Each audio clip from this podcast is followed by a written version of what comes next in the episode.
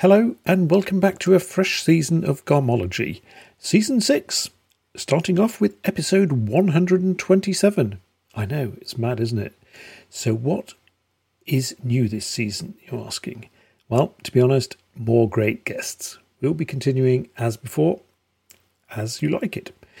Also, I have added a Patreon feature now, so those that wish to support the podcast can do so. The extra features for members are a bit of a work in progress. I'm not entirely sure what I can offer, but I'd love to hear your suggestions. What would you like? Would you like to get in touch, chat, video chats, ask questions? I don't know. Let me know. No worries though if you're not in a position to support or just don't want to support. All the regular episodes will still be fully available as before. And remember, if you enjoy this one, there are 126 that came before it. So, without any more chittering chat from me, let's get into today's episode.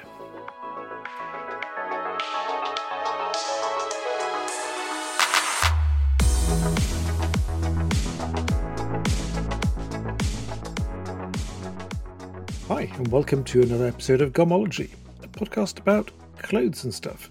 Today's episode is more about the making of clothes than usual, maybe, but we'll get to that.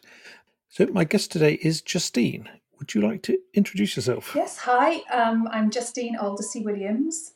I'm a natural textile dyer and founder of the Northern England Fibre Shed. Now, some of my guests will be sort of slowly nodding a bit now, thinking Fibre Shed, yeah. Uh, others will be thinking, now that all sounds pretty strange. Shall we start talking a bit about Fibershed, and I'd love to hear more about your background and how you got into yeah, it. Yeah, okay. Well, I um, I started a business called The Wild Dyery in 2015. I had previously studied fashion a, a long, long time ago, and kind of came to the conclusion that it was a, a system of oppression, for, particularly for women and boycotted it. And I didn't really expect myself to be journeying back into it in the way that I have done. I I I graduate well, I, I left fashion for a long time and I was actually a yoga teacher and that brought me back into my creative practice. I returned, I did an MA and I had a much keener connection and awareness of environmental issues because of this practice that induces this sense of connection and reverence to life. So my return was more about natural textile dyeing. I previously specialised in um, screen printing with very toxic, you know, plasticized inks, and came back to it. And you know, everything had changed. Everything had become digitized. I I, I learned digital surface pattern design but I wanted a tandem practice that really got me moving and outside, having been a, a very kind of mobile yoga teacher for such a long time. So the two worlds converged at that point. Um, and I was very keen to try and contribute in whatever way I could to helping the um, the climate crisis. I learnt of a, a, natural dyer called Rebecca Burgess in California, and she had founded an organisation called Fibre Shed, and their strapline is local colour. Sorry, the strapline that I've said a million times: local fibre, local dye, local labour. So it's a part of this kind of growing movement towards localism that recognises the exploitation that becomes prevalent in lengthy, opaque global supply chains, and it really seeks to tackle that through this seemingly simple strapline um, based in growing fibres and dyes rather than mining them from fossil fuels. And not just that, but growing them in a way that is regenerative to soil and biodiversity and the people who rely on it. So they really present this very beautiful potential for our clothing to heal us and the planet. And it was something I needed. You know, I needed to to take that next step in my practice. Um, and we we develop regional fiber systems um, that build soil health and protect the health of our biosphere and and communities. Well, let's think of them as earthlings communities that don't just include people but include plants, animals, the elements, the rivers, everything. So yeah, it's um it's an inspiring organization to be a part of and it was right at the very beginning of COVID in March 2020 that I, I became the affiliate initially for Northwest England and it's now kind of grown into Northern England. And that was really the start of this process of, uh, of growing jeans and uh, my collaboration on the Homegrown Homespun project. The, the fibre shed idea is that you're supposed to be able to make your own stuff from within 150 miles or so. That's what Rebecca Burgess did as her initial um, project. She wanted to grow an entire outfit or source an entire outfit from within a 150 mile radius of where she lived in California, and she managed that. So it's, you know, we don't have any strict boundary. You know, we, and, and in Britain in particular, we recognise you know the British British and Irish Isles are are comparatively tiny to America. So, you know, we are we want to break out of our silos in terms of how we think about regeneration, but also coming back into that localism just brings forth so much diversity in terms of human expression, plant, plant life, everything. So yeah, it is based on using what you've got in your local region the way 99.9% of our ancestors did. It, it seems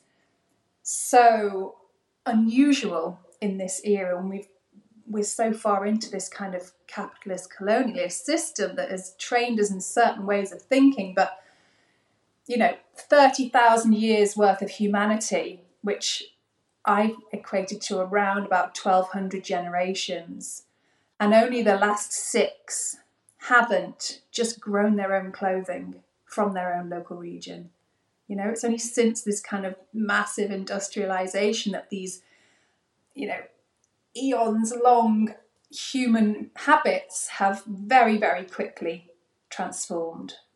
So we mustn't be locked into that kind of way of thinking. I, I, I kind of propose a different way of thinking about clothing, which can be quite challenging to the status quo. And that, you know, I'm speaking outside of my remit of, of Fibre Shed. They, you know, they're aligned, but I would say I kind of can sometimes go a bit bit further in my opinions. Um, so yeah, it's you know you can't solve a problem using the same level of consciousness that created it, as Einstein said. So you know I'm often looking to uh, traditional wisdom or indigenous ways of thinking based on you know a statistic I found out um, during this last few years from National Geographic that 80% of global biodiversity is currently being protected by indigenous peoples, and they make up only 5% of the global population.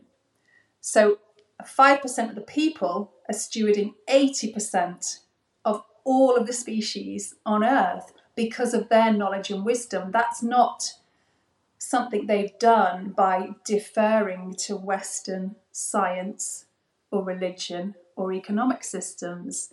So, you know, you know, I I can't speak for those people, but um, I think through the work I've done with yoga, you you practice some of the similar techniques that put you into a similar perspective that that enable you to decondition some of the programming and then enable you to kind of find a deeper wisdom that is coherent with many many cultures and our ancestors. So that's that's kind of where i'm coming from yeah so you're not the first of my guests to have come from the fashion world. Oh, am I from the fashion totally world? Oh, you mean like way back, way you, back, yeah. Well, well, I mean, sort of. Well, yes, way yeah. back for the sake of my uh, okay, argument. Yeah.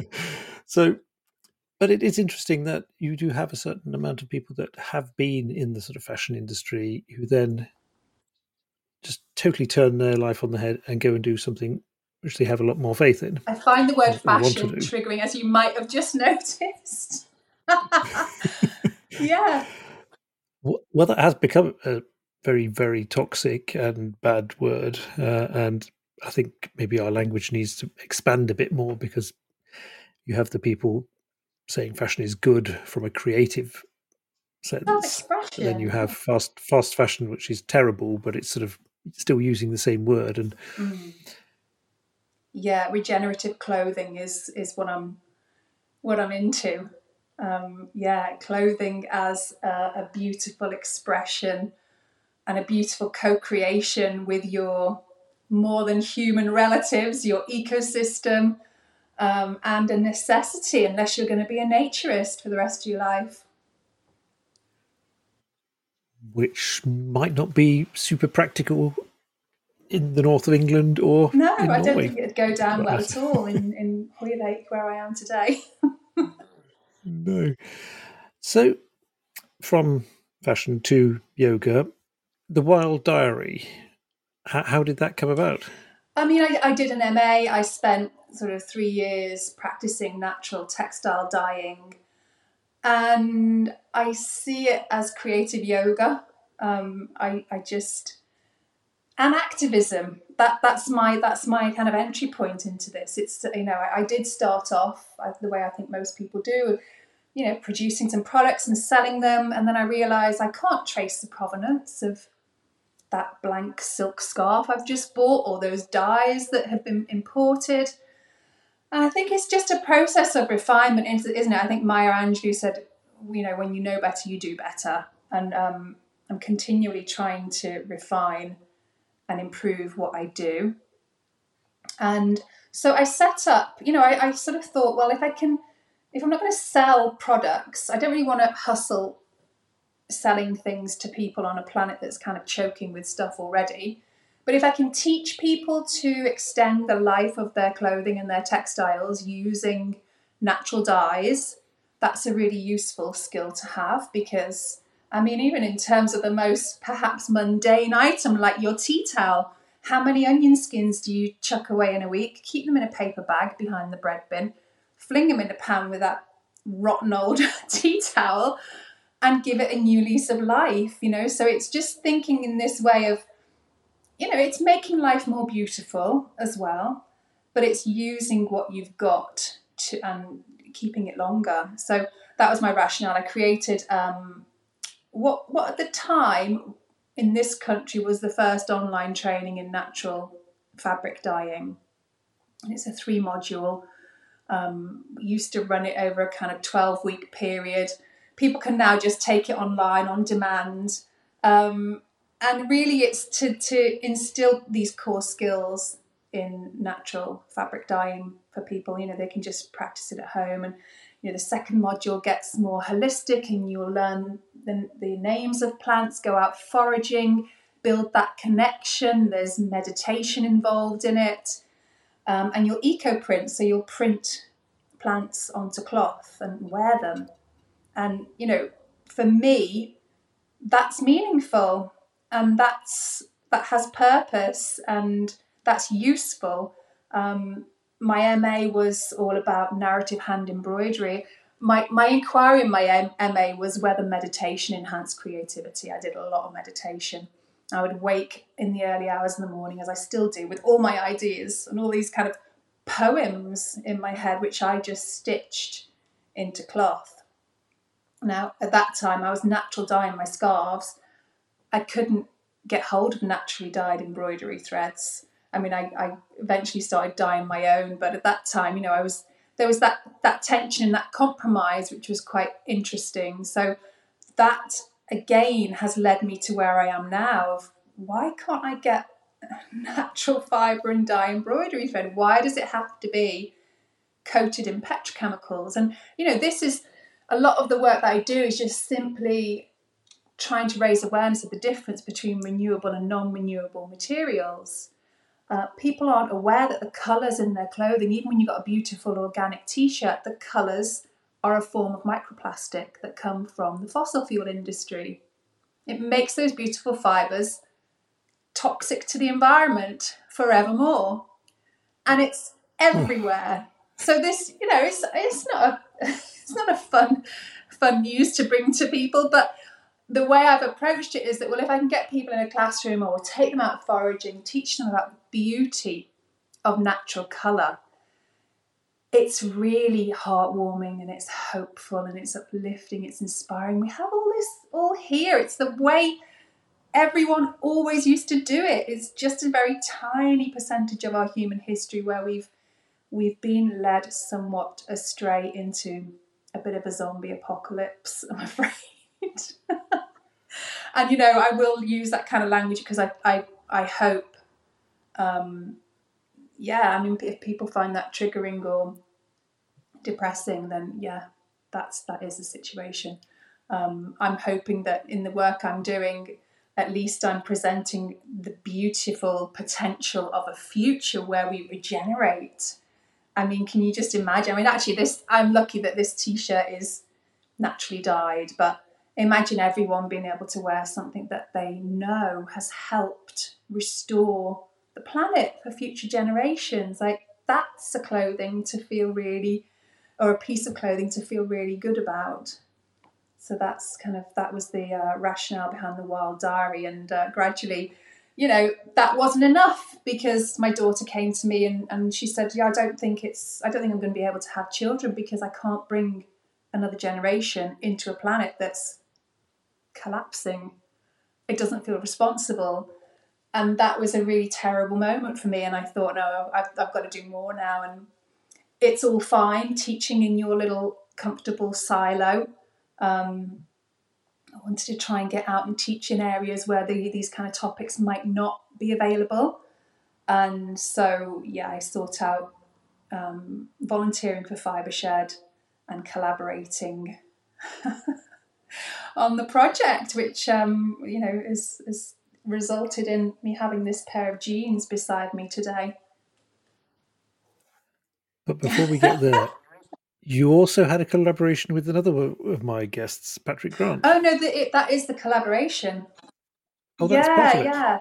Okay. So, you know, I've known Patrick quite a while, and we have similar values, I would say. We, we, we approach them from very different angles. And that is cause of some uh, dynamic, what's the polite way of putting it? Uh, kind of dynamic and exciting conversations, perhaps we could put it that way. Um, okay. Yeah, we we challenge each other in terms of our perspective on on these sort of issues, but um, it's a good um, it's a good way to to in- improve what we're both doing. I hope it's certainly been that way for me. So when I founded um, the Northwest England Fibre Shed, you know, I straight away went to Patrick and went, co-found this with me, please, and uh, was yeah given quite a withering look.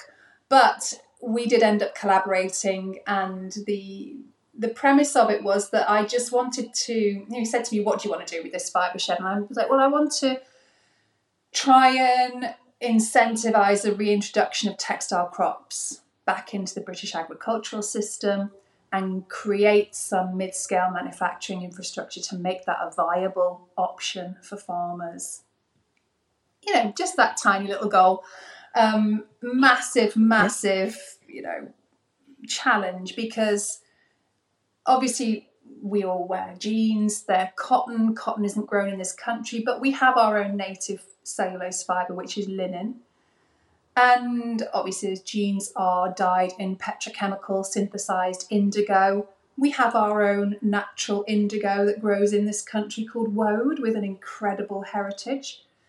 So, you know, I said to him, What about we just make a little denim mending kit? You know, I've been doing lots of mending and embroidering. I couldn't find my embroidery threads manufactured in this country. Let's do that. And he was like, No, let's grow jeans because I'd sent him, you know, the Fibre Shed book, and uh, Rebecca Burgess had done the Grow Your Jeans project in 2015 over in California. So she was using cotton, that's a native cellulose fibre over there, or their bast fibre, if you want to call it that. And for that to translate over here, it was just perfect to, to start growing linen and woad. And so, yeah, quite a, a, lofty ambition. And the Homegrown Homespun Project was born. We um, invited uh, the British Textile Biennial, who Patrick is a patron of, to collaborate with us, and they're run by an organisation called Super Slow Way, which is uh, like an arts commissioning organisation running along the Leeds Liverpool Canal, which is just the heartland of textiles in uh, in in Britain, northwest region. Um, so it was pertinent to base it there as well. You know, Patrick has his clothing factory there, but that area in particular has seen a lot of onshoring and offshoring as a result of um, fashion companies chasing cheap labour. So a lot of the South Asian community uh, moved here for jobs in fashion. Then it was offshored, and they were left without jobs. So hmm. um, we were, you know, we had the intention of, uh, and we still do, bringing a line of indigo linen jeans to market via Patrick's social enterprise, Community Clothing. We started our first growing season in 2021 on this piece of, you know, really derelict urban land, you know, beautiful green area, but it'd been used for fly tipping, rough sleeping, all kinds very close to the centre of Blackburn and on the canal. And we grew a, a, field of flax and woad.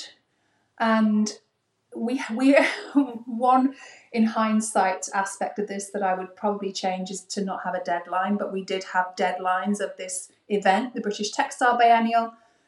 The first one was October 2021. We aimed to produce a prototype pair of jeans at that point.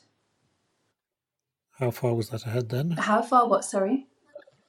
How, how far was it? Uh, I mean, you planted the flax, and how? What was your yeah, first deadline for long, a prototype not long. We planted at the end of April, the, the, the biennial was, you know, beginning of October. Um, but we managed to produce a uh, a meter of cloth, and that, you know that's the wow. first indigo linen denim piece of cloth that Britain had produced for a very long time, and it's very it was very very beautiful. Um, and yeah, we didn't meet the the kind of goal of creating a, a, full pair of jeans at that point. I find it quite interesting that I've done it now, two years later. I think we were just a bit like two years out. so um, our next goal was to bring this full line of jeans to market in time for this October's biennial. And you know, things have changed, and, and I don't think that's going to happen uh, via community clothing in time for October. But I think by the next biennial in uh, 20, where are we, 2025, or before, um, Patrick will have done that. And, you know, he will be the first clothing manufacturer to bring completely um, homegrown jeans to market. And, you know, for both the, this individual prototype pair and hopefully for community clothing in future that's you know it's a moment in history of where we you know come to our senses come back down to earth and start using the the skills and the resources we have in our local regions. The fact that you couldn't meet the deadlines was that due to it actually being a lot more work than you first thought? Yeah absolutely. I mean we were deliberately ambitious. We knew we were setting ourselves an impossible challenge right at the beginning and we we kind of did that to provoke questions about well why? Why is it so difficult? There's no linen or natural dye processing facilities in the country. So how are you going to bring jeans to market? So we were hoping that through that through the process and through raising awareness and through incentivizing uh, businesses to to take an interest we generate this movement towards it, which we have done. And it's really exciting to see. I mean, actually, I'm um, upscaling British indigo production with a colleague of mine called Mark Palmer. We've set up a, a business called Homegrown Colour, and we were growing with a, a big organic farm in North Yorkshire. We're just still going through our trial phase this year, but you know, that's coming online. And you know, there's other kind of there's a, a, factory that worked with us in Blackburn. He he will be dyeing um, the community clothing jeans eventually. We produced all the indigo ready for that, so that's just um, waiting. So for a synthetic dye factory to be showing an interest is a great um, moment of progress as well. And there are other indicators, you know, other research going on with people like uh, Simon and Ann Cooper who've really preserved the linen history in this country at their, with a business called Flaxland. You know, he's been doing research because he's a, a farmer um, who's always farmed linseed. Well, linseed is grown widely, and linseed is, you know, that flax linseed is the same, it's just different names of the same plant, isn't it? So there's one variety grown specifically for seed, one grown for fibre, which is obviously taller, and the seed isn't as uh, you know isn't for, for eating. So Simon has identified there's about a 50% fibre yield in linseed, which just gets wasted. And there's a considerable amount of that going on in the country. So, you know, there's been some interesting conversations between linseed growers and a cotton mill in particular who they're now talking and they're now talking about well can we cottonize that linseed fiber and create some viable products that way so things are moving and incremental benefits um, have resulted from this from this project. And um, yeah i think everyone's looking forward to the day they can wear some homegrown jeans. Yeah, I'm just thinking back to when I um, I had Chris Hewitt oh, yeah. of uh, Hewitt's Denim on, and the immense journey he was on from having the idea of making some British jeans yeah. and weaving British denim through to actually having a yeah, pair. I spoke to uh, him years ago about about this, and yeah, with with Mohsin Sajid, who actually is sewn the jeans a couple of weeks ago. So yeah, there's a lot. Another guest on the Sorry? pod. I, I feel this project of yours has brought together so many of former Garmology guests. Yeah. Yeah. Mohsin, Chris, uh, Patrick, and uh, I think you've had help from Morn as well. Morn, oh well, Malin Linen, yeah, more so. I, I, um, I don't, I haven't been in touch with Mario directly, but uh, Helen from Helen and Charlie from Malin Linen you know, these these jeans right here are half Malin linen, half my Hoylake allotment. so, yeah, Charlie has been a part of this um, prototype um, pair of jeans, which you know they're the first um, pair of jeans to have been grown in the UK in over 120 years. So, should we focus a little on just how many parts of the process there is here. Because when you say, "Oh, I just grew some linen, just grew some woad," Mohsin uh, assembled them, and eh, that is sort of skipping mm. about fifty-eight different intricate steps yeah, along the way. I think it is, and you know, luckily. There came a certain point in the homegrown homespun project where we realised, you know, we're, we're not going to meet that the name that we gave the project. It's not going to be homespun so there's a compromise there. There were other issues uh, as we went along, and I said, well, I'll make a pair and I'll fulfill that phase one target. And I was lucky enough to get some Arts Council funding. So my intent was really because, you know, what I've learned over these last few years, or what, what's been, you know, really emphasized for me is the empowering nature of having skill and in particular textile skill in the way that it puts you in physical contact with natural materials. And that builds this sense of reverence for the natural environment and a reverence for human labour. When you actually have to do this stuff yourself, you really start to comprehend the exploitation that's going on if you buy a five pound plastic dress. So, my goal with this sort of um, woman grows jeans tandem sort of it's not a spin-off i'm, I'm fulfilling the, the aims of homegrown homespun but you know it was my personal challenge was to go from seed to garment through every single stage of the process and fill in any skill gaps in myself so you know i i, I can pattern cut and sew i can I've done a bit of growing. I've had an allotment a few years, or certainly through this project, I've gained a lot more experience of growing flax. I've been growing indigo a long time. I know how to extract indigo and dye with indigo. So there's from the beginning, in the whole process, the gaps for me were hand spinning and weaving, and I'll, I'll, I'll, I'll come to that. But from the very first stage, obviously, is planting the seed. weeding, tending, caring. For flax, there's about 100 days before you're ready to pull that fibre. Then you pull it up by the root and you lie it on the ground to ret or rot.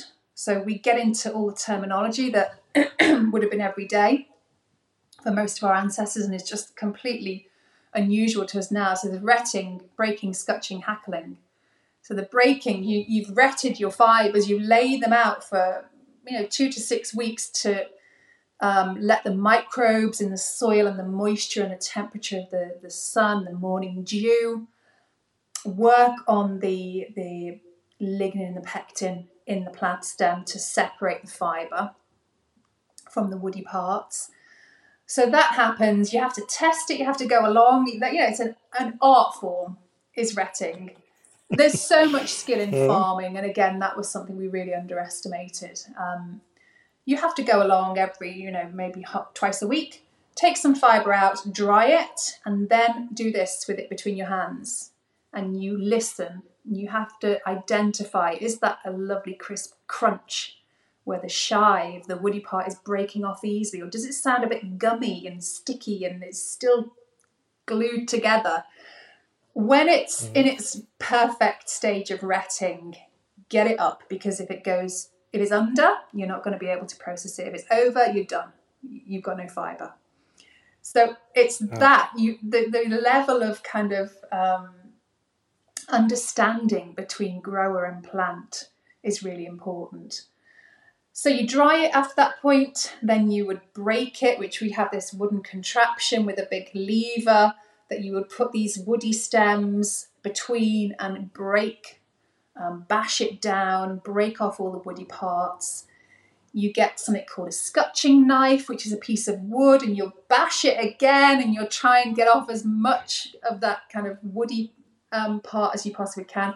Then you hackle. So there's nails in a piece of wood of varying grades, starting quite big, and you'll pull it through.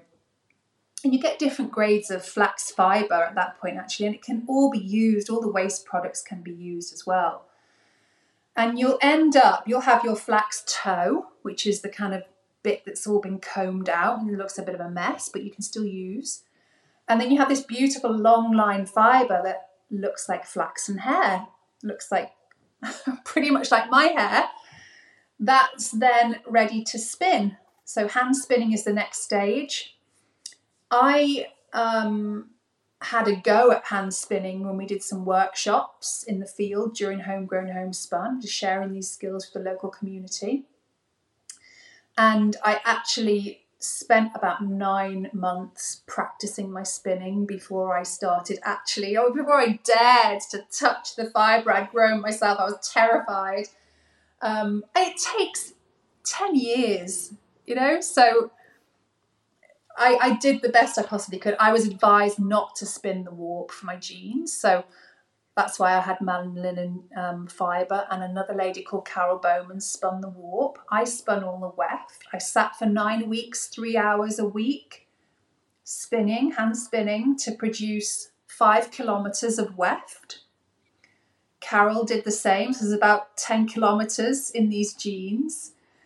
Um, the stage after that was weaving. So, you know, really, I was never going to be a weaver just like that. So that was a, a gap in my skills. Um, I, I went on a few kind of weave uh, workshops to just, I was going to be a supported weaver. I was going to have weave technicians and be a supported weaver in the event, you know, every single curveball was thrown, and I'd sort of allocated a time period where I went and moved up to the Yorkshire Dales for 10 days so I could be near my two teachers and we were going to weave this cloth together. And the loom just ended up not being suitable. And the oh, warp ended up actually getting a little bit damaged due to that process. And after about six days, I sort of um, I realised I'd done a little workshop with um, a weave teacher from Liverpool.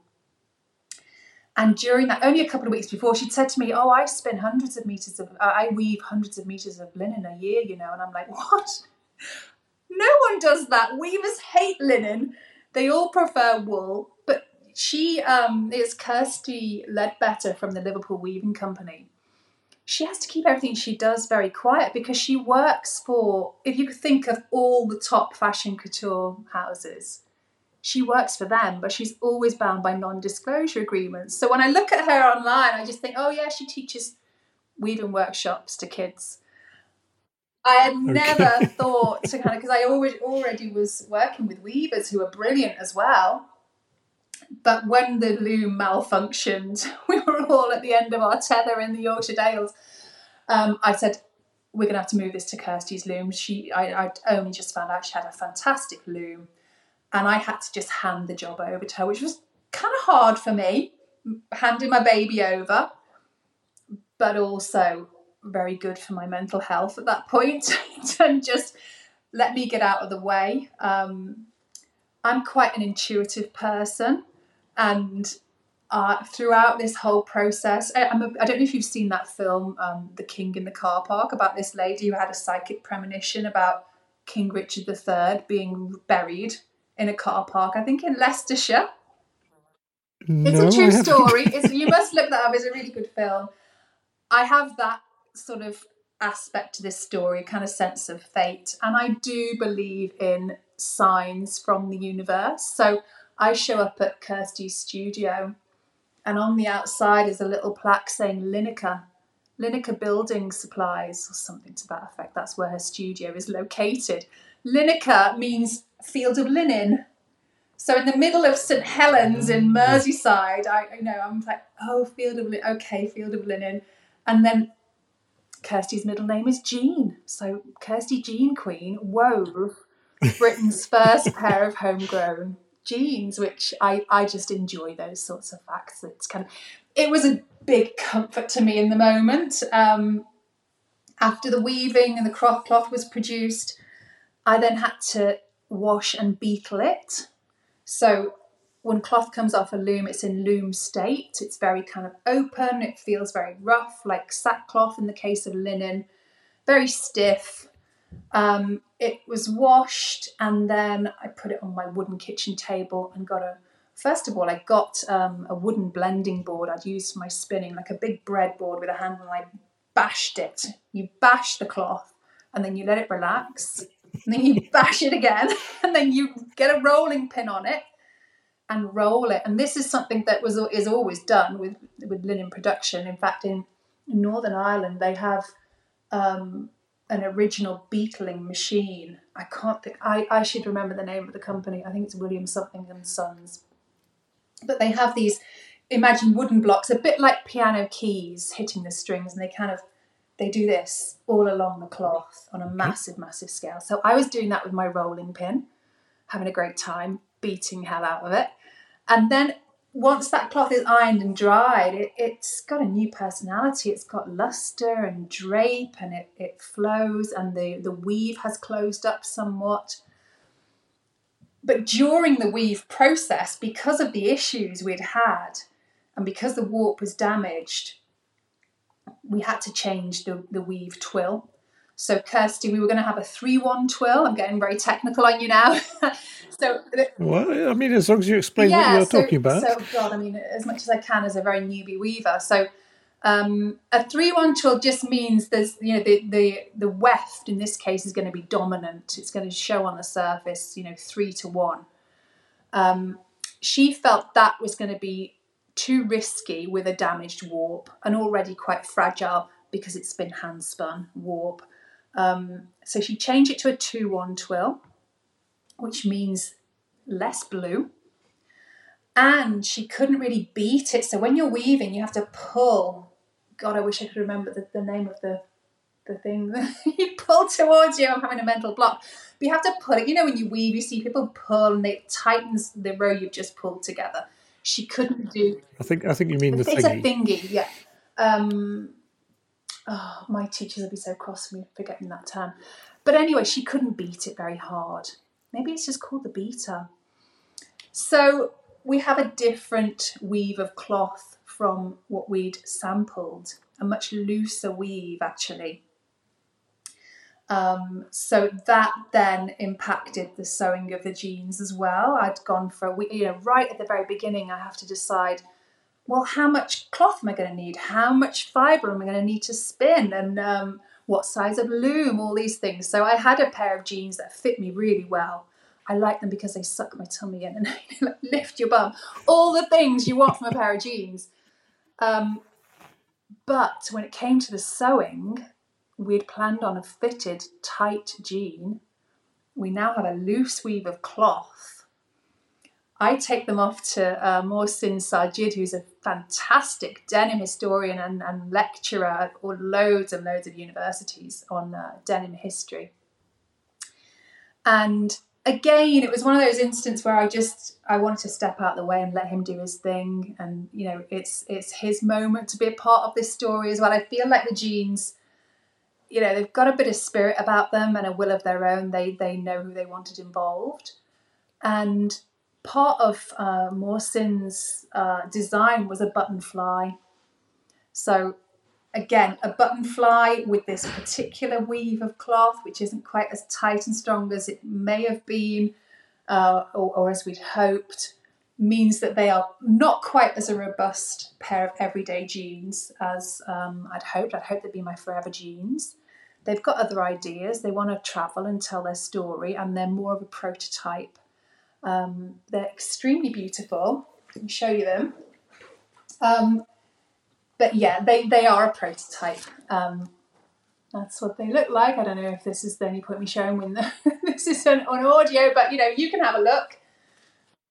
Yeah, um, yeah. There's a lot of character in there. Lots of character. I mean, you know, we refined what was done with the prototype piece of cloth, uh, but you still get these lovely little indications of well, stripes for one thing. We've got Malin linen, Hoylake linen. Actually, I put a little bit of Bertha's flax in it as well. I don't know if you know the story of Bertha's flax. So it's just again another mm-hmm. tangent, mm-hmm. but during this whole linen revival that I've become a part of, there's been a lady, a lady called Christiane, I think in Austria, who was gifted uh, a dowry of flax, and this is a tradition across Europe that, you know, up until about maybe 100 years or less ago, women, when they got married, were given a, a chest of flax fibre. So lots of these old ladies are passing away now and their families are finding them in the attic and they're donating them to Christiane. She's formed this worldwide movement of people using Berta's flax. So I got sent some Berta's flax. I learned to spin using a hundred year old flax. It's the most exquisite quality because the longer it's left, the softer it gets. So that's part of this story. And and despite the fact that these are, you know, meant, I, I just I don't like Puritanism to be honest. So I kind of threw a bit of Bertha's flax in in the mix, even though these are Fibreshed, local, everything local British. I did that deliberately to honour Bertha's flax because that should be part of this story because um, it taught me to spin. Um, so yeah, I've gone on a, another wild tangent there, but um, the jeans are here, and I'm basically now uh, passing the baton to Patrick. Um, you know, when, at whatever point the jeans come to market, it will be him to translate what I've done into something that is accessible to, to more people. Um, that is really not my remit. My remit has been to to throughout this process go more deeply into what it means to be a regenerator. There are multi multiple layers to the topic of regeneration and you know I recognized quite early on in homegrown homespun that there were limitations to working. We work with a, um, a team of volunteers around the Blackburn area, but people that traveled traveled from all over the country as well.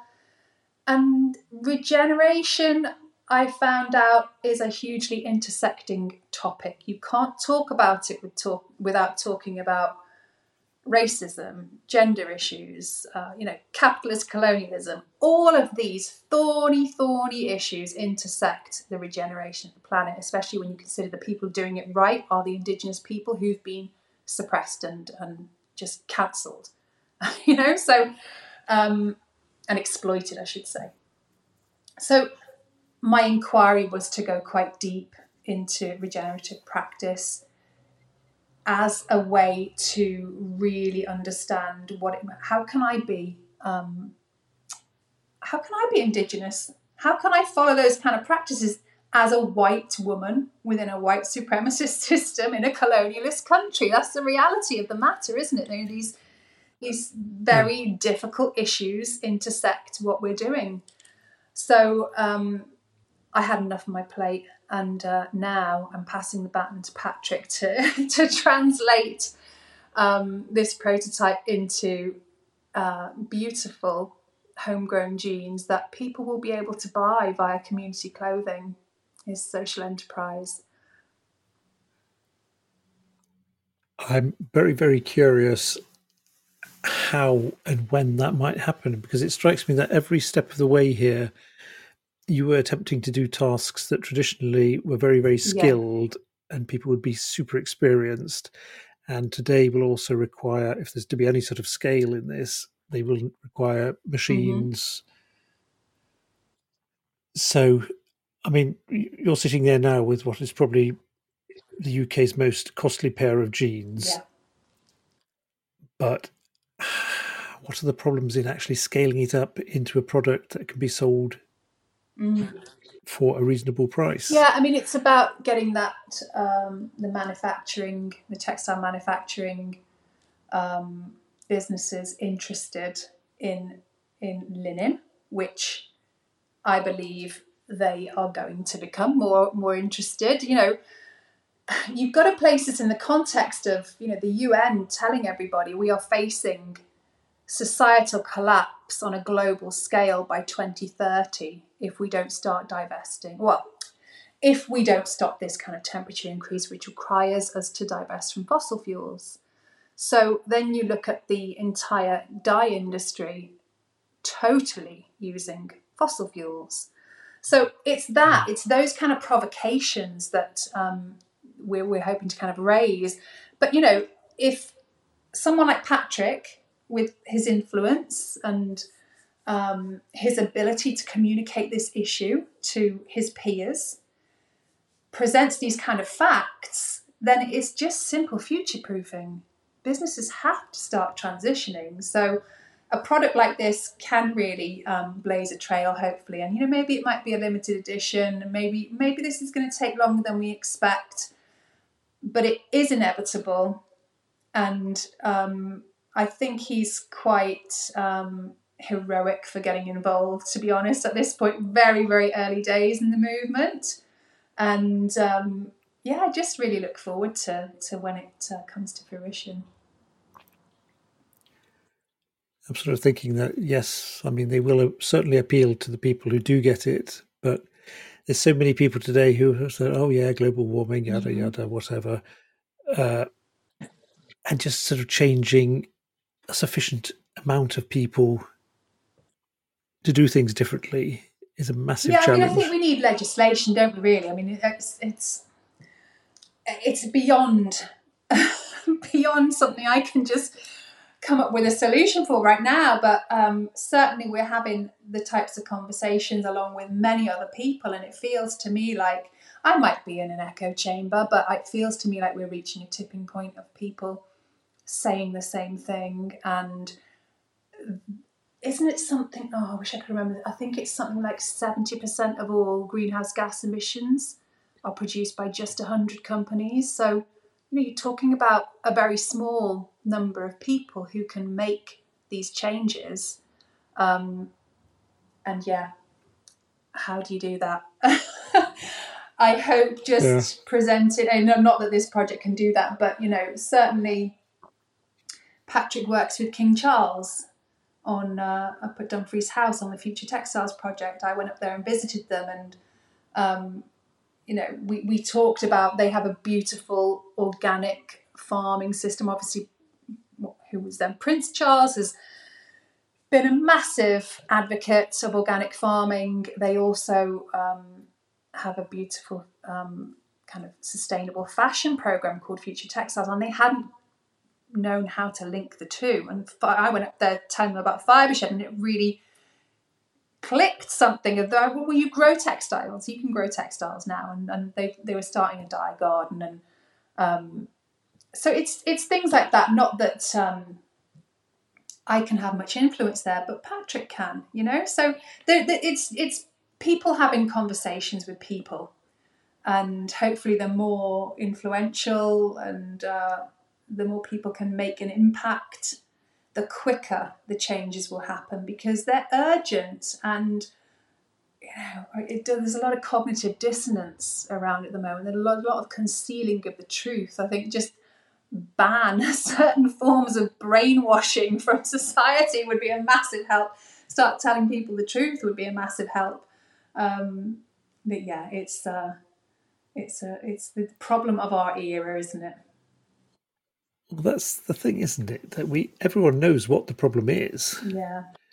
But the people who can actually do something about it spend more time deflecting it and trying to spin it into something else. Yeah. Than actually dealing yeah, with it. Yeah, and I recognise, you know, capitalism is kind of like a knife in an artery, isn't it?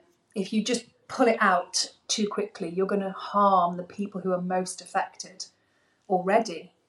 So we you know, I, have really appreciated Patrick's perspective during this whole process because he does come from that um, rational, economic, commercial mindset. He has employees, he has a responsibility to. Um, that perspective is really important as well because um, you've got to protect the people who are already suffering under this system and try and evolve it in an incremental way without causing more harm than good. So yeah, it's um it's it's tricky, but I think ultimately as well. I mean, I don't like the way that the consumer has been made responsible for these huge corporations. But having said that, if more people realize the truth of the exploitation and damage caused by their purchases, they would think twice. I mean, I just I just think maybe before someone buys that five pound plastic dress, try and put yourself in the perspective of an Amazonian tribal person. How relevant is that purchase now? try and put yourself in the perspective of an ancestor 200, 300 years ago, pre industrially. How important is that dress now? So, our drivers you know, we've been kind of conned into thinking that um, we can boost our self esteem by buying the skills of enslaved people. And it's all been kind of hidden and packaged as this glowy, lovely product when actually that's the reality of what's going on. Simultaneously, our country has been de-skilled due to offshoring. And my real argument about this, I mean, my kind of, it's not just the only one, but the real big conclusion is that it, skill gives you something money can't buy. Skill changes you. It gives self esteem. It builds discipline, resilience, determination. All of these qualities you don't get by buying something and throwing it away, yet you're told you will. So there's a fool's gold situation going on, and I really feel like I mean, for me, the plants have a wisdom to them. And when you work in the way those plants require with your hands, you develop that wisdom almost by osmosis. It's probably not the right not the right term for a plant, but you get the gist of being like a, metaphor. Um, I have been initiated by these plants, and I think anyone producing clothing or, or designing fashion from here on in must undergo an initiation. You can only design and make responsibly once you have experienced physically how long and how hard it is to grow those materials and turn them into something. Now, whether that, well, for me, that is you have to reinstate pre industrial textile skills and all kinds of making skills to our educational curriculum immediately. Not only because we want to reshore our industry and we want to have those that skilled workforce in, in 10 years, but also because you are giving an education that goes beyond rote, it goes beyond intellect, it is embodied, it is these qualities that we don't necessarily get from our education system. It's moral a moral compass, it's a reverence, it's everything. So I also think these corporations need to come to you know my field and dig their hands in the dirt. And then when they've experienced that toil then you go away and you you're connected and you you can design and make responsibly. So for me it is about initiation. I think we're missing a rite of passage in our education in our human development. I think we're uh, immature as a human species right now and we, we're missing those kind of indigenous elements of culture that would have been a natural part of growing up. So yeah i'm i'm I'm bringing the educational aspect and the redevelopment of skills for holistic reasons, a real win win. And um, I'm passing the baton to Patrick in terms of uh, translating this into saleable products. I remember when I spoke to Patrick, he was also talking about how difficult it was to find qualified workers for his yeah, factory. Exactly. And of course, the, the, way you're thinking now, you will need kind of to make making clothes and fibres cool again. Yeah, um, you know, Cookson and Clegg is a really vibrant place to work from what I see of it. You know, from from what I get the gist of it on social. Yeah, it's, an, it's a nice place. Social media, it's warm and, and clean know, and light. Yeah, and um, certainly Patrick's ethics um, would mean for me that you know if, you, you're going to work as a, seamstress or a pattern cutter or whatever it might be, you can go along to a fast fashion factory and do that job, or you can go to somewhere like Cookson and Clegg or one of the other factories Patrick works with, and get a sense that you're contributing to something worthwhile while earning your your wages. Um, I think our um, educational system has been funneled into careers that perpetuate our current economic system. Um, you see creative topics being just sidelined. You know, how can one of the skills of survivalism, one of the basic human needs, like clothing yourself, become perceived as this very demeaned hobby for middle-aged women? You know, God, let's let's really disempower people and turn people off skills let's let's make let's say they're all just they're just for middle-aged women. That's how you do it. That's how you kind of turn people off the topic you know apparently. Um, so not so you know the the absolute buzz i'm, I'm now knitting a jumper because obviously i've got to have something to go in my jeans. I can't just you know if i want to be top to toe fibre shed i'm knitting a jumper new skill again. When i couldn't weave the the jeans or sew them I, you know, I was like, what do I do? Oh my god, what do I do? so I started knitting a jumper. I didn't just knit the jumper, of course. I got a bag of white fluff from a, a lady in Lancashire. Just said, have this bag of fluff. And I naturally dyed it and I hand spun it and, and then, you know, knitted it. So I'm going through that process now. But the absolute buzz of it, you know, it's you know, it it's so underestimated and it's comparative to what's happened with food as well.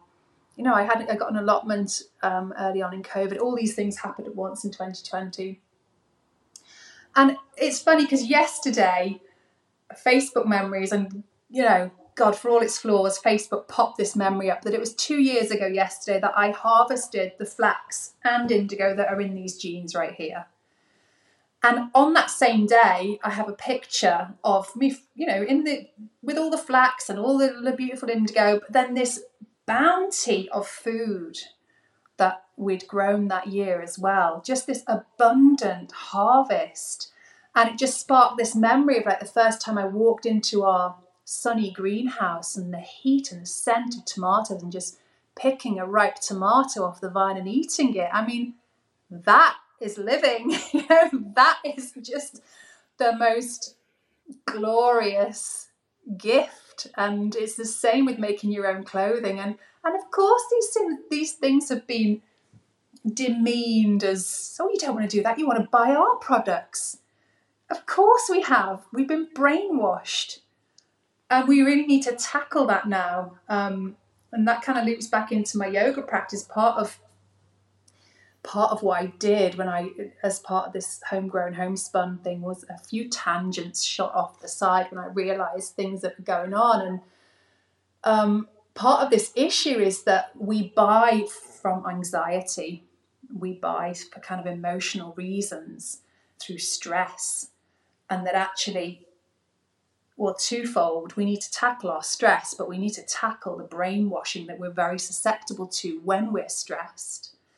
Yoga, meditation practice are specifically designed to kind of tune you into a frequency that is outside of that noise.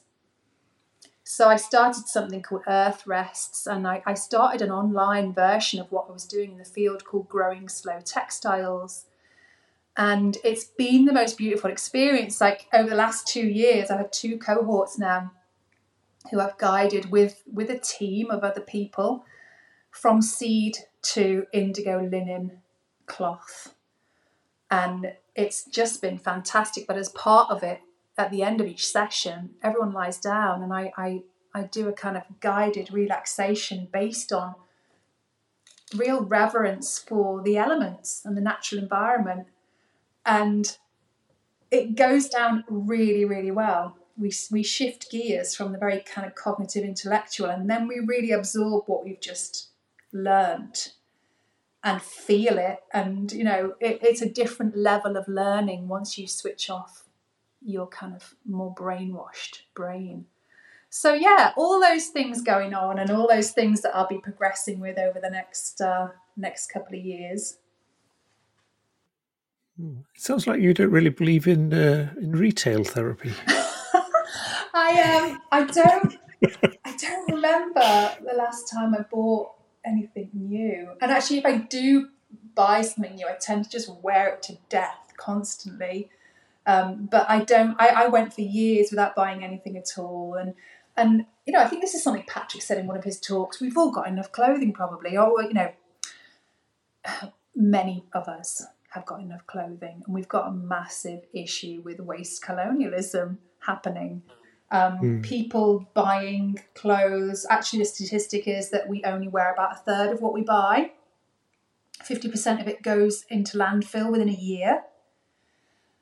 There's currently like 150 billion items of clothing being made globally, 70% of which are derived from fossil fuels.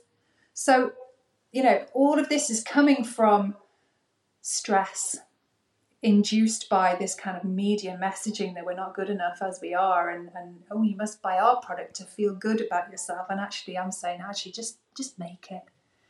Have a go. Doing it yourself. It is strange that as awareness has become so much greater around all this because i mean most people are aware now that clothes are not good for the mm. planet but at the same time, fast fashion has geared up to such an extent. It used to be that H and M was the baddie, then it was Shein, and now it's a whole slew of other Chinese companies, and people just buying and buying and mm. buying. So their marketing must have become much smarter, much more directed, much stronger, because it does seem to be winning the war. Yeah, I think um, the access, the levels of access social media has um, to people is it's it's worrying, isn't it? It's it's um it's it's difficult. Um, it's a very manipulative. It's a very brilliant force as well. This is the this is the challenge of our time. Everything that is uh, really toxic has this really useful aspect to it, you know. so we have to develop our own discernment. Um, but I do feel, you know, I, I said it before, I think fast fashion is a self esteem issue. You don't build self esteem by buying it, you build it by um, improving your skills.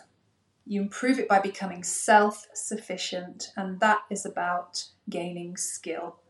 Skills give you confidence. Like I said before, they give you something money can't buy. Um, so we need more people you know, singing from the same hymn sheet. And there are, there are loads of people. Um, it's brilliant to be a part of this movement, and I see things happening. Like, you know, Mallon Linen have got their scutching mill um, with a, a Kickstarter going at the moment, a fundraiser to get that going. There are lots of other little micro projects happening, and you know, it's only a, a, a matter of time before we reach a critical mass with this. I think the good side needs to spend more money on social media and advertising and uh, and really go into the battle. Yeah, and you know, you said before these jeans would be the most expensive jeans on the on the planet. Not expensive, costly. Yeah, well, I just sort of think, you know, if you're a billionaire earning like Elon Musk does, what does he earn? Something like a, I don't know, 150 million an hour or something. You know, if your wealth is accompanied by greed and hoarding, then you're just a hungry ghost. There's no satisfaction in that. What about we think about wealth of character? Is Elon Musk wealthy enough in his character to buy my next pair of jeans that I create with this team? And there's no actual price except that he would have to treat us as his equal. So you know, imagine that. Throwing down the Imagine that prospect. You can have a pair of jeans. You just have to to pay us as your equal. These are 500 hour jeans. What are you earning per hour, Elon? mm. And then, you know, obviously this is just a um, a provocation. But if there is a billionaire out there who who really wants to be a part of this moment in history where we revive these uh, industries that regenerate the planet, what can be more important?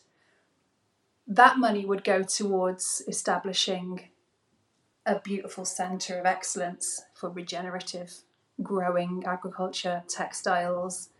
Um, you know, it could do great things, couldn't it? could, but there, and there's such an element of time, as you were saying. I mean, there just isn't time. Well, you know what? I just I'm going to get spiritual on you here, and um, I've put a lot of faith. I have faith in nature, um, and I think part of the issue we, we're facing as well is that you know I'm talking about Indigenous peoples and how they actually know how to save the planet, and we're ignoring them because our Western scientific mindset has conflated religion and spirituality with stupidity and ignorance. So that when I say I'm going to get spiritual on you, it's like, oh God, you know, not you particularly. You know, some people will listen to that and go, oh, I'm, I'm switching off. Actually, I have faith in nature. I um, it might sound grandiose, and as flawed as I am, I am doing my best to be of service to Gaia and all the earthlings that rely on this planet for survival. So that's the that's where I want to be, and that's where I what I, where I, what I intend to continue in future, being of as useful as I possibly can, and being of service to to life, and I, I would call that Gaia. I'm totally with you. I mean, nature manages a lot better without humans than with. Well, we you know we are nature you know, this is part of the issue as well, and that even the word nature is problematic because it, in, it, it implies that we are above it as a human species, and we're evidently not. Because if we were the most human species, uh, the most intelligent species on the planet, we would not be committing collective suicide by killing our ecosystem. Okay, okay. Uh, now, since you're an indigo specialist, I wanted to ask you about something of a hobby horse of mine. I see so much fabric that says it's dyed with natural indigo, oh. but I also know that plant-based indigo isn't used to a very great extent because it's costly and rare. Mm-hmm. When when you see natural indigo, what do you think that means? I would always challenge that if I didn't think it was natural indigo. It's kind of a, a bugbear. Um, yeah, I started a right at the very beginning. I started a Facebook group called Natural Textile Dyeing, and uh, we've got all the world's real experts in that group. And God, it's been going on for years. It's, we've got about fifteen thousand members now and we've seen it over and over again. You know, new, it's it's great new people becoming interested, but we've also seen these kind of people appropriating and greenwashing and passing things off that they aren't. And we will challenge that. We will wade in. And, and I, I feel like it's like being in a restaurant and I, if something's disgusting, it's really useful feedback to let them know. It's like constructive. So we will um, challenge that. But I don't, you know, I mean, the people that I see are probably because I'm just following people I know, and then the people then they know. I the natural indigo I see, I I think is natural indigo. When I see indigo, I question that because indigo can be a color. You know, it can just be like the people just think it's blue. Yeah. But I don't like it if I do find someone um, passing off. Even the natural dye aesthetic. I had this with a quite a large company, and they started producing um, natural. I think it was yarns or. And, and they, they, they've done a little flat lay like all the natural dyers do, you know, and they had the exact same colours of natural dyes and they were calling them natural and they're petrochemical. So, yeah, that. So they were sort of natural, natural colours, colours, inspired and by. you know, you're just you're really um, co-opting a movement and trying to cash in on what you consider a trend, and reducing it and and deceiving people. And and I am not, I'm not here for that. I'm always going to say something about that. Um, and me and quite a few other people did, and they removed their post, and hopefully they've rethought. That strategy, that marketing strategy, because it's a big company. Um, but yeah, I mean, we've got to instill principles at this point because you know I recognise as well what what I've been doing and, and in this collaboration with Patrick and Super Slow Way is raising awareness. And when you when you're doing that, you're talking about showbiz. You know, you're talking about PR marketing. It's like raising awareness. That is kind of one of the purposes of it. And the risk then is that the the core values and the principles become diluted, and people just pick up the, the you know the most superficial aspect, and then they try and do it themselves. And so that's that's a concern for me. But you know, like you say, we don't have much time. We've got to try and get this information out there as quickly as possible, and then hopefully people will see that there's a um, a responsible way to develop this regenerative practice, and there's a way that's going to just perpetuate the same level of harm. Okay, Justine, this has been a great conversation. Now, I know there's one matter that the listeners will be wondering about at this point. Now, you did say you wanted to make some quite sort of skinny jeans that would give you butt lift and tummy tuck. One once you've now finished your jeans, they're lying next to you, all made up and well. How do they actually fit? They fit beautifully. They were very, very well pattern cut by Mohsin. Um, the the slight issue of them is that we did not know what the weave of the cloth was going to be, and so with those button flies and the and the loose weave of the cloth and the the fit of the jeans that combination should have been for a baggy jean, ideally, um, which we didn't. We would have needed to know that nine months ago, so we could have adjusted a quantity of fibre and. Um, they fit. They fit beautifully, and you know, I, I'll eventually get some pictures. I've, I've done some beautiful flat lay pictures with a photographer, but I'll get some pictures of myself in them. Um, but they won't be jeans that I will be wearing every single day of the week. They're, you know, they've got a will of their own. They know, I think they've got a bit of a master plan. I think they want to go on tour. They have already been invited to be exhibited at a couple of shows next year. I'll be showing them when I'm interviewed at the British Textile Biennial this October on Saturday, the 28th. I've got the um, brilliant journalist Lucy Siegle interviewing me at the Textile Biennial on that day in the afternoon. So they will be there. I probably won't be slouching around in them. And also, if you sit in, people just want to see them. So they'll be on a stand. People can come up and touch them then. Otherwise, it gets a little bit awkward.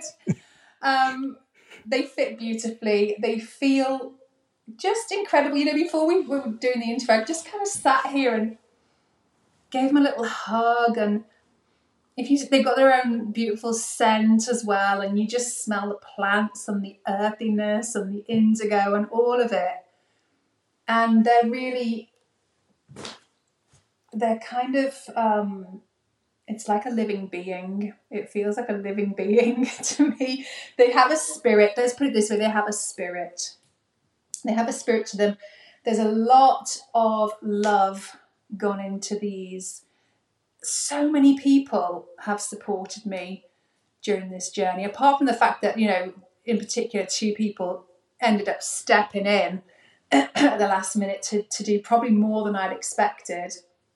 There've been just tons and tons of people that I'm so thankful for who've gone above and beyond and you know been on the phone and been online answering questions throughout the last three years for homegrown homespun as well and they're all woven within this cloth. So it literally, it kind of pulsates. Like when I saw that picture of me pulling the flax yesterday, the two years ago memory, my jeans are right next to me, and I just was like, oh, had this massive revelation that you know I've got quite bogged down in this process at, at times because it's been really, really difficult, and it's been hard to kind of keep going many times on my own. So I just had this moment of like, my God, all of that, all of that pales into insignificance at this point. I planted seeds, and those plants are in these jeans. And it was incredible to me. It was just like, I just felt this kind of pulsating love from these jeans. They're just a really beautiful talisman. For me, they're a talisman and they are a big provocation and and you know it is throwing down the gauntlet. I am um, you know I, I totally recognize we've been you know kind of deliberately over ambitious in the homegrown homespun project. I've completed this challenge two weeks later uh, two years later than expected. It might take another few years for patrick to complete his challenge.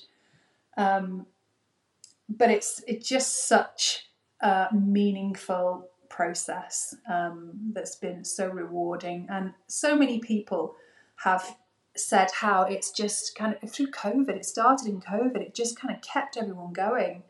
This hope that, yeah, we're doing something, we're going to get in the field we're just going to dig. we're going to just start building soil and building a better future. Would you have done it again? God, I'm going to need to have a little lie down first, certainly, and maybe a little bit of therapy. no, I, I, I, I don't feel like this this journey with these jeans is particularly over yet. My sense is that um, they've now got a story to tell, and you know, it is, you know, part of the uh, I don't really like to use the word indigenous in relation to this country because it's kind of, it does feel a bit appropriative of um, the, you know people who've had a continuous lineage of indigenous wisdom. But we do have traditional wisdom in this country, and this whole process and that that tradition was communicated through myth and storytelling, um, often involving plants and this feels like a mythic saga, this whole last three years. And this is kind of like the, the sort of the prompt for the stories that are going to be told about this deep initiation I've had into regenerative practice, um, both in you know with community and personally. And I think they want to just travel about a bit and tell their story. I'd really like to go around universities and um, show them, uh, exhibit them, festivals, whatever you like. Just, yeah, get in touch because there's, as you might have realised, there's quite a lot to talk about woven into the jeans. It will help you get away from your flax field for a while. well, it's a woad field now. I'm not going to be as involved in flax, but I am working with um, Mark Palmer to upscale commercial British indigo production in this country. and that's going really well. We've just, you know, we've had our first harvest, we've extracted, we've dried pigment, um, and we will be, you know, selling indigo shortly. Um, so that's great, and um, you know, I think it's you know Patrick when he does come to do his jeans, and, and when we have our first crop of indigo. I would hope. I mean, he has said he put me down as the first customer. So that's great. You know, that's a route into um, industry for, for British Indigo. Um, there's lots of other developments going on around indigo. I, I, noticed that the what I would call the big boys are very interested in biological, lab grown indigo, indigo, and you know using high technology. And technology is cool when it's tempered with a moral compass. And I've also got to ask what are you doing to build soil health and biodiversity? What does your lab do for that? So um, that's what we're doing. We, we may be taking the uh, less commercial and the slower route, but that's what we're doing in terms of um, trying to uh, help people divest from fossil fuel colours. Mm. I can support that and it will be true natural indigo, understood as plant based indigo, not the chemically identical lab based. Exactly. Plants, plant wisdom, plant spirit. That's what we need. there you go. okay, Justine. I think this is a, a good place to stop. Yeah, great. Thank you. Thanks so much for being my guest, and um, Bye bye for yeah, now. thanks. It's been lovely talking to you. Bye.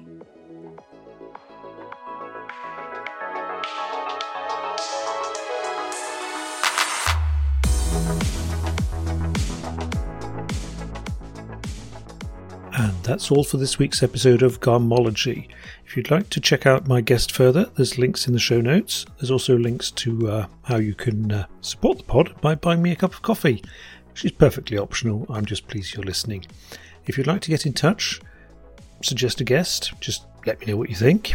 It's uh, welldresseddad at gmail.com. You can follow me on Instagram as welldresseddad.